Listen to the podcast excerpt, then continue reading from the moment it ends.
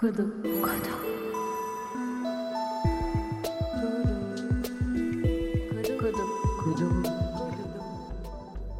Aujourd'hui, au micro de Codo, on met à l'honneur Francesca Gattello et Zeno Franchini. So, when we arrived in Palermo, uh, our goal was to, to put together uh, the knowledge of the migrant communities that we were little by little getting to know and these uh, incredible craftsmen that are still around the city. So there is still a lot of traditional handmaking going on. Ensemble, ils ont fondé Marginal Studio. Dans ce podcast, Zeno présente à l'École des Arts Déco de Paris leur recherche Counter-Colonial Aesthetics, une enquête sur la culture matérielle produite par la rencontre de migrants du patrimoine local. Leurs recherches visent à envisager des productions locales de culture matérielle qui utilisent les connaissances apportées par les communautés de migrants comme une possibilité unique de développement d'identité territoriale inclusive et d'égalité sociale. Marginal Studio a donc lancé une enquête sur la culture matérielle sicilienne à Palerme, invitant migrants et artisans locaux collaborer sur une plateforme participative autour du concept de patrimoine partagé. Grâce à des sessions de co-conception, Marginal réalise des objets qui appartiennent à la fois à la tradition locale et au savoir-faire des migrants.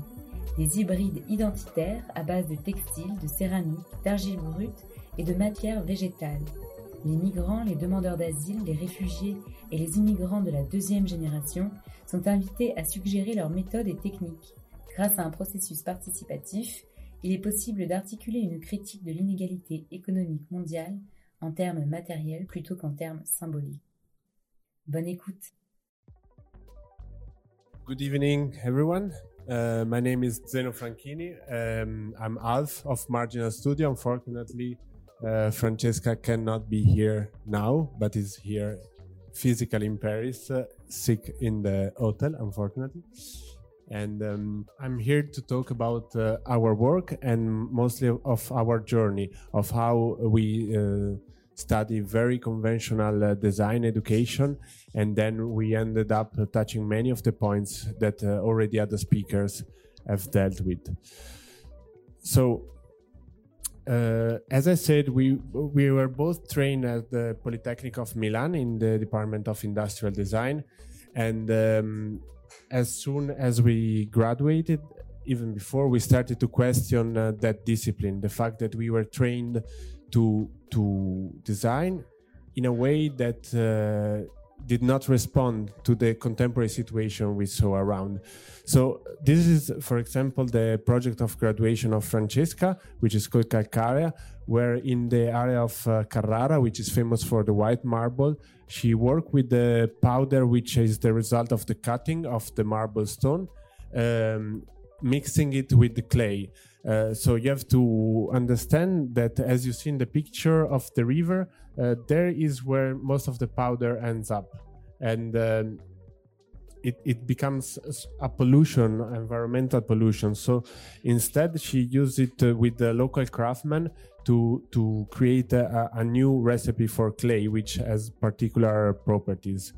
Um, so already here, I want to show you what was the journey that brought us from very traditional industrial design, product design to what we do today.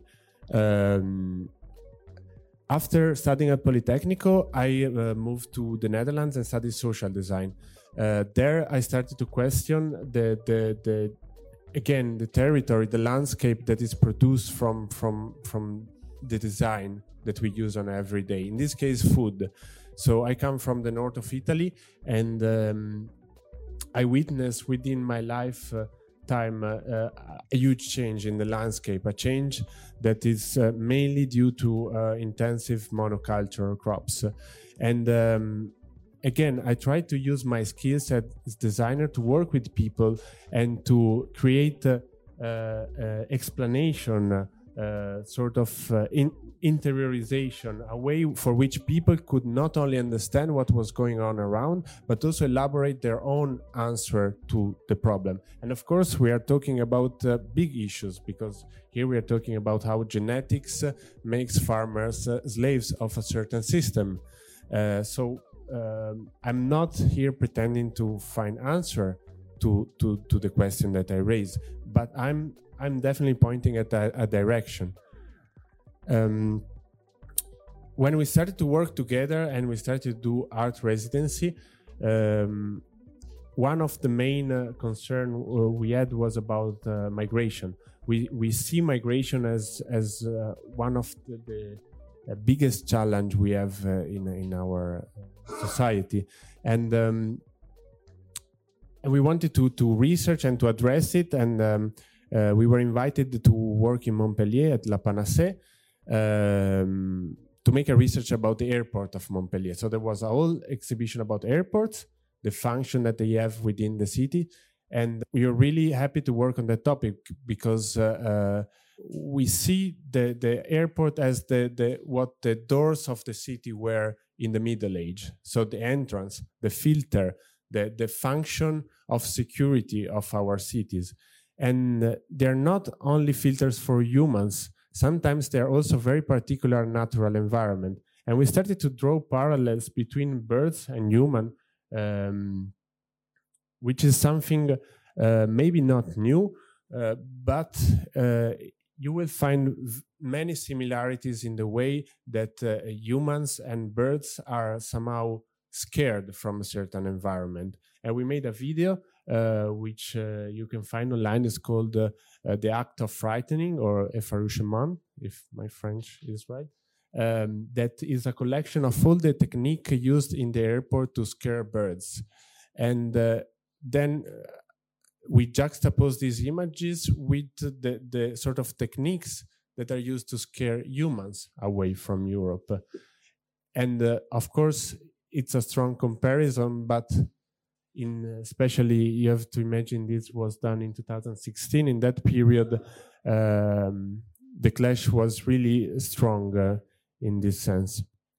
We mapped the the both the human and non-human flows passing from Montpellier airport with the main nationalities that you see here on the right and the, the protected birds Rendez-vous sur le site Codotalks pour découvrir le document présenté. And we did also a, a, a field work in the in in the the pond that is just next to the airport of Montpellier uh, with the fishermen, which uh, uh, you have to imagine in that part of France are mainly Front National voters. So it was kind of uh, also uh, working with people with a different point of view and trying to uh, unpack the whole question of migration. Um, and we were, I have to say, we were very comfortable in that environment. We were very comfortable in the in the art and the uh, theoric environment, uh, talking and researching about um, migration. But we also wanted to to to have an impact, uh, a more direct impact on, on the topic we were dealing with. And so, since we had this amount of research already done on migration and, and, and we started to work on the ground also in Montpellier with association and NGOs, we decided to physically move our studio and to put also our bodies in, in the forefront. We moved to Sicily, we moved to Palermo um, because we wanted to, uh, let's say, create a more long term perspective for our work. And um, I have to say, since the first day we moved there, we realized that it was the right place for, for, for our work.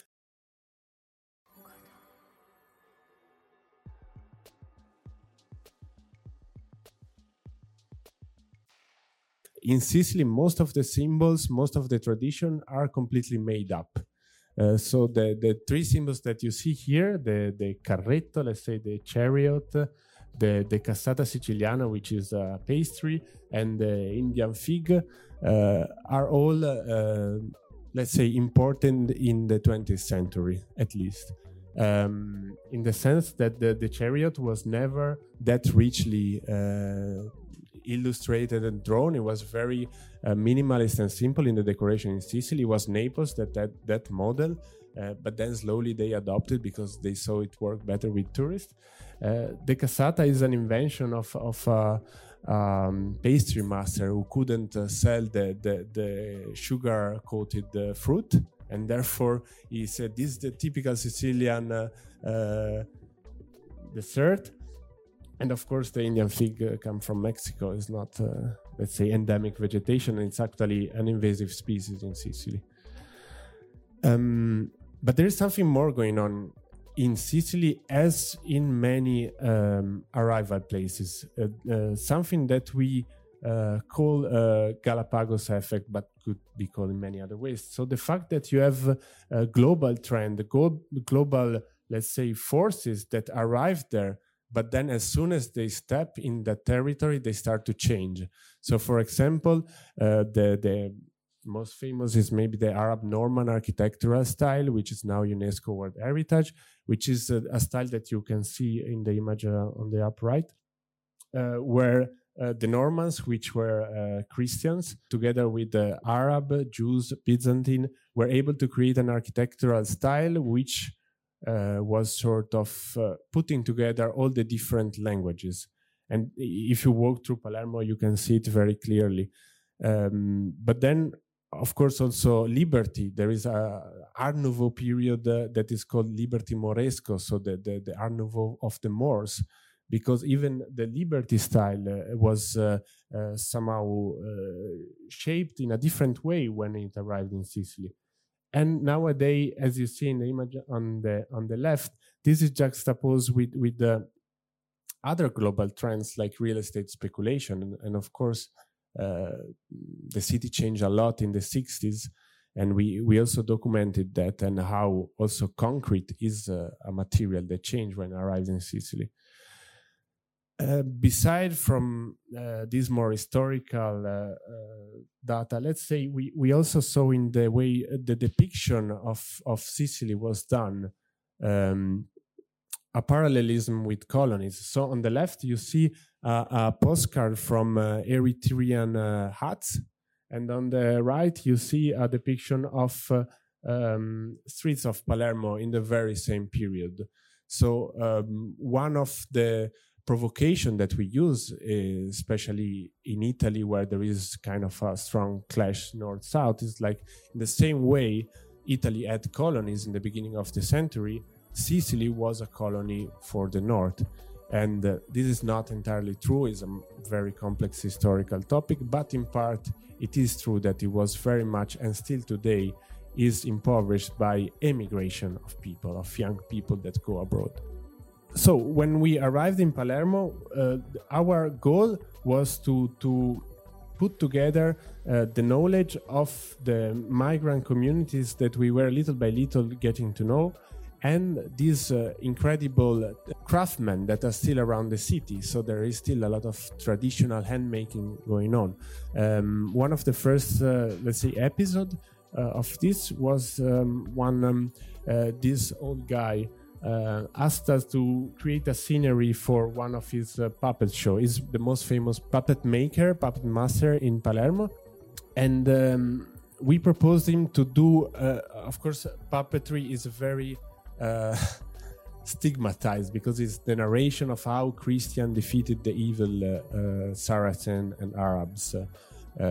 so it's very historically connotated. So what we what we did is we asked him and the, one of the imam of Palermo, the Tunisian imam, to to narrate the same story, which is an historical happening, and this was taking place in in this sort of uh, a very primitive hut that we had to realize in one week.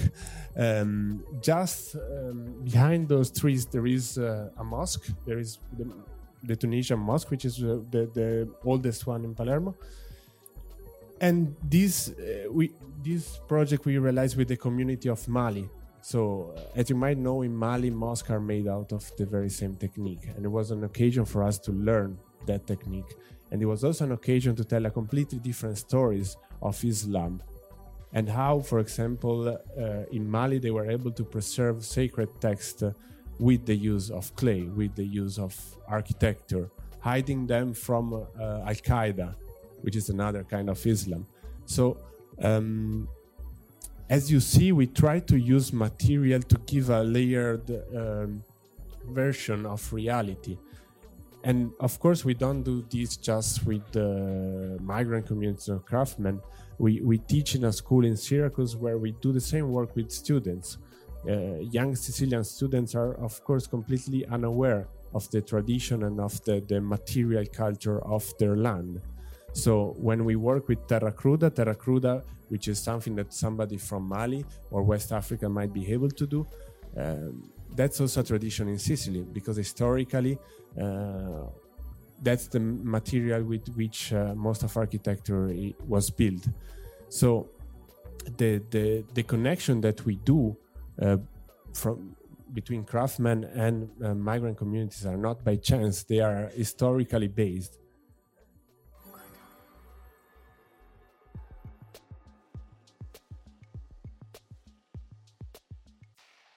Um, then we started to engage more with the um, refugee and asylum seekers community, which of course is uh, very interesting from a certain point of view because uh, you have a lot of people which, as was said before, they are stranded in a place, uh, kept there without uh, the possibility of doing much all day, and we started to to um, create an archive of knowledge of what was what were the fibers what were the, the recipe for mixture of clay to do what was the, the other craft that people might have.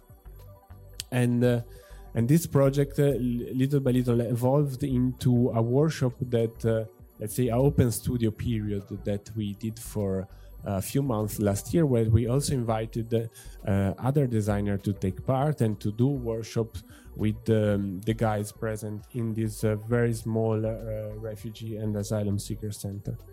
So this is again Terra Cruda done with a um, bioarchitecture company in Sicily. So it was also in a partnership with uh, somebody who told us, look, uh, I cannot find workers that are able to, to use the material I produce. Uh, so again, it's not by chance, it's not a hobby what we do. It's very much grounded on the reality and we try to create an impact for the people that we involve in the project. Um, part of the workshop in, was involving also other materials and it was happening into a former madhouse in palermo. Uh, again there are a lot of meanings in the fact that you put migrant in a former madhouse uh, in, which is basically an enclave within the city um, one of the our favorite workshop was done with uh, Eugenia, which uh, spoke yesterday, which visited us with uh, her amazing project, The Future Continuous, which is basically a reproduction of uh, a machine which uh, can uh, melt wax controlled by a computer, therefore creating a very precise drawing. And um, so, with the guys, again, came up stories about um, of course, the, the, very strong symbolic function that batik has in some cultures, the stories that we could tell, um, and and also even the dye. We find out that this, what you see down here on the right, are kola nuts. Uh, kola nuts uh, in, um, for example, in Gambia, they are very important uh, uh fruit. They are rituals. They are used for for um, when you bar- bury somebody or when somebody is born, you eat them. It's some sort of also superstition that uh, makes you very strong. Um, and it's a dye. They, they have a recipe for a dye, which compared to indigo is much more related to uh, African culture. And we basically, with Eugenia, we had to uh, reconstruct backward because you cannot find such a thing as a recipe for dye with kola nut. You have to work with the people, uh, say, uh, did you ever have you ever seen somebody doing it? Do, do, you have an idea what we can put on it? Of course you do a lot of research online and little by little you try to reconstruct the knowledge that is not only your knowledge but also the knowledge of the person from gambia that is telling you the story. So uh, it's very important this passage because uh, uh we're never doing something for somebody else. We're doing it for ourselves. We want to learn and we want to to involve people according to their skills. And this is an important shift in narrative when we talk about migration. They're not such a thing like passive subjects. There, there are people with agency that are able to to to give us a lot and and and it, our interaction with them need to be designed properly uh, another interesting topic that came up is the, the so-called uh, Sak- Sakawa or Yahoo boys, which is a sort of uh, subculture in Nigeria that uh, basically uh, scam white people. So when you receive an email from a Nigerian prince and you think, oh, that's a bot. No, it's actually a real person. and it's, it's related to um, a whole bunch of rituals um, which involve uh, even human sacrifice in some cases. So it's kind of also an heavy topic uh, um, to talk about with uh, who was involved in it. Um, and it's interesting because it's this mixture of technology and animism. And again, uh, we thought it was an interesting uh, subject to depict and also to to talk, to to learn about.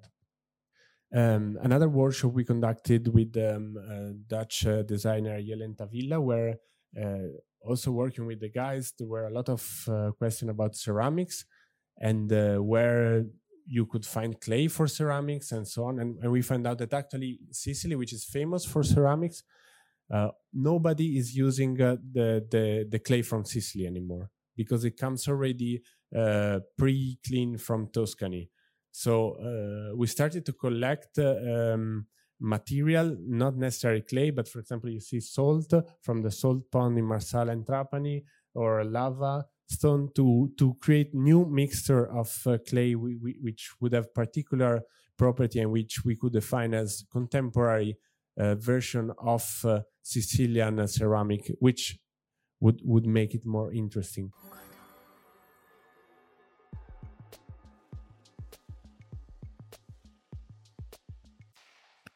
From that project, which you have to imagine was very uh, short uh, and uh, very low budget, um, we are now moving to our more structured uh, research. Uh, for example, one of the, the communities we are working a lot with in Palermo, uh, more and more, are the, the Tamil, Sri Lanka, and Mauritius, and the community of Bangladesh, which are the, the most important in, in let's say, for numbers. They are the most, uh, I think uh, there are about uh, 30,000 people in Palermo from this community. Um, they are historically present since uh, 40 years and they escape a bit our Im- stereotype of migrants, right? You know, migrants are from Africa. Uh, in fact, there are a lot of people, like we could even consider people from Bangladesh the, the first climate refugees, even though I, I, don't think this is publicly acknowledged. But if you go to see the history of the country and why people flee, they they are basically the first climate is, uh, refugees in history. Um, and with them, we we we work on on again uh, the the materials that make their their their culture and the the, the symbols. And uh, these are images taken in Palermo, and don't think these are from faraway places. Um, actually, today today is. Um, uh, uh, is the day where they are building these things. And and on this weekend i think even in paris they will you will see these parades uh, um, uh, from the the tamil communities that uh, uh, i mean in palermo they go to the sea. I don't know where they will go in paris.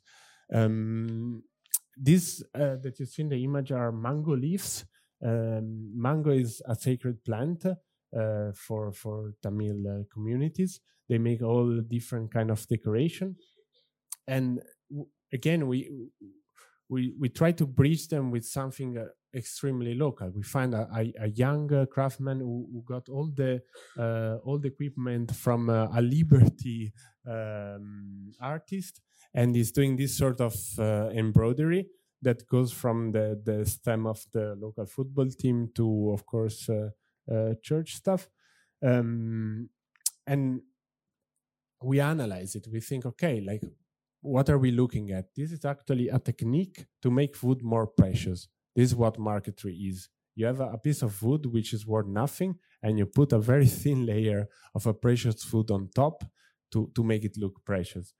Um, and we thought, okay, uh, actually, the foods which uh, were used in Sicily are not present anymore in the in the Sicilian landscape, which is also interesting. What could be the the, the woods that make today this same uh, technique. And, and we push it a bit into the, the speculation in the, and also uh, speculative design in the sense that today in Sicily is cultivated mango. There are plantation of mango, there are plantation of avocado, there are plantation of papaya, of uh, and even uh, this plant which you might not be familiar with, which is zapote, zapote nigra. Um, it's uh, basically a black kaki. It's very interesting, and it's uh, it's called uh, um, many in many cultures called uh, ebano. So it's like basically uh, like ebano. So you have to think that um, it's a very strong hardwood. You see the color is amazing. And and there you know it's where we make the connection. In sicily woodworking is called ebanisteria not because they use ebano because they make all kind of treatment to make the wood precious like ebano. So imagining that today no, not today because the, we are not yet there but in the future you could use ebano for real for the first time in eh, the ebanisteria tradition that's kind of interesting for us. And we now we are working on the design of uh, of um, a table, uh, very simple for now, where we, we were able to find both mango veneer and uh, uh, zapote veneer, and we will illustrate all the the the, the fruit that are going to make the landscape of Sicily in the very near future. And and this is again is strongly grounded in reality. It's not just uh, uh, our own speculation. At the same time, we are moving toward a, a more stable uh, uh, workplace. So we, we, we this the pavilion that you see on the left there is is being restored. It's a former Liberty um, uh, factory making furniture. You have to think that the interior of the Italian Parliament were made in this industrial area in Palermo, when again Italy was a bit uh, the other way around. The south was really developed and the north uh, otherwise. Um, it's nearby one of the main monuments of Palermo, which is the Ziza Castle, which is an Arab uh, uh, monument. And in this uh, former industrial area, many associations are taking over the building and making projects. Our project is to create a permanent workshop uh, where restaurant is also one of the workshop uh, for young people in the neighborhood and migrant to uh, learn a job uh, or to, to professionalize or just to open your own company. Um, and again, the needs of uh, young Italian people in the neighborhood and of migrants are not that different. We don't make a distinction because most of the cases, the need is work.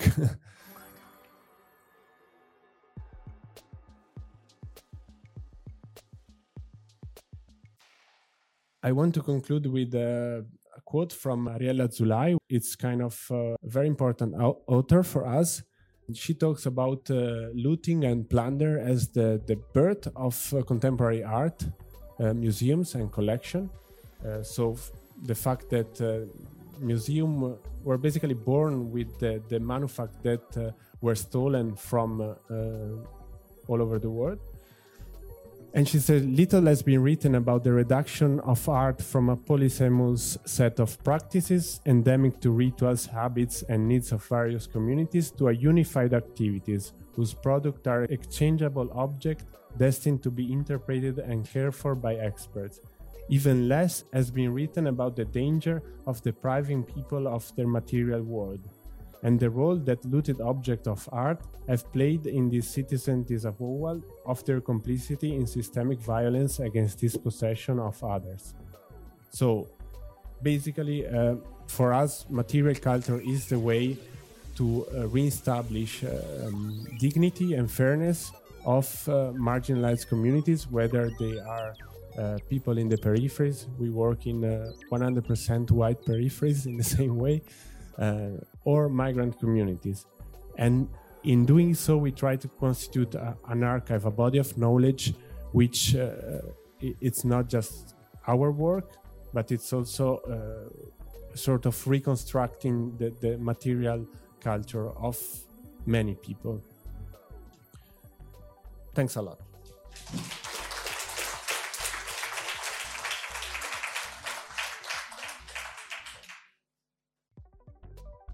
Merci d'avoir écouté cette conférence jusqu'à la fin. Elle est extraite du cycle Towards Sharing Common Futures qui se tient à l'école des Arts Déco de Paris. Pour retrouver les documents, les PDF, images ou vidéos présentés lors des conférences, rendez-vous sur codotalks.com. Vous y retrouverez également les autres conférences du cycle. Si le podcast vous a plu, parlez-en autour de vous et mettez-nous un maximum d'étoiles sur vos applications préférées. On se retrouve aussi sur les réseaux sociaux at Codotalks pour découvrir les intervenants et les prochains rendez-vous inédits. Merci à toutes les personnes qui ont participé de près ou de loin à la réalisation de ce podcast. Vous êtes incroyables. Et surtout, n'oubliez pas de partager le savoir et reprenez connaissance.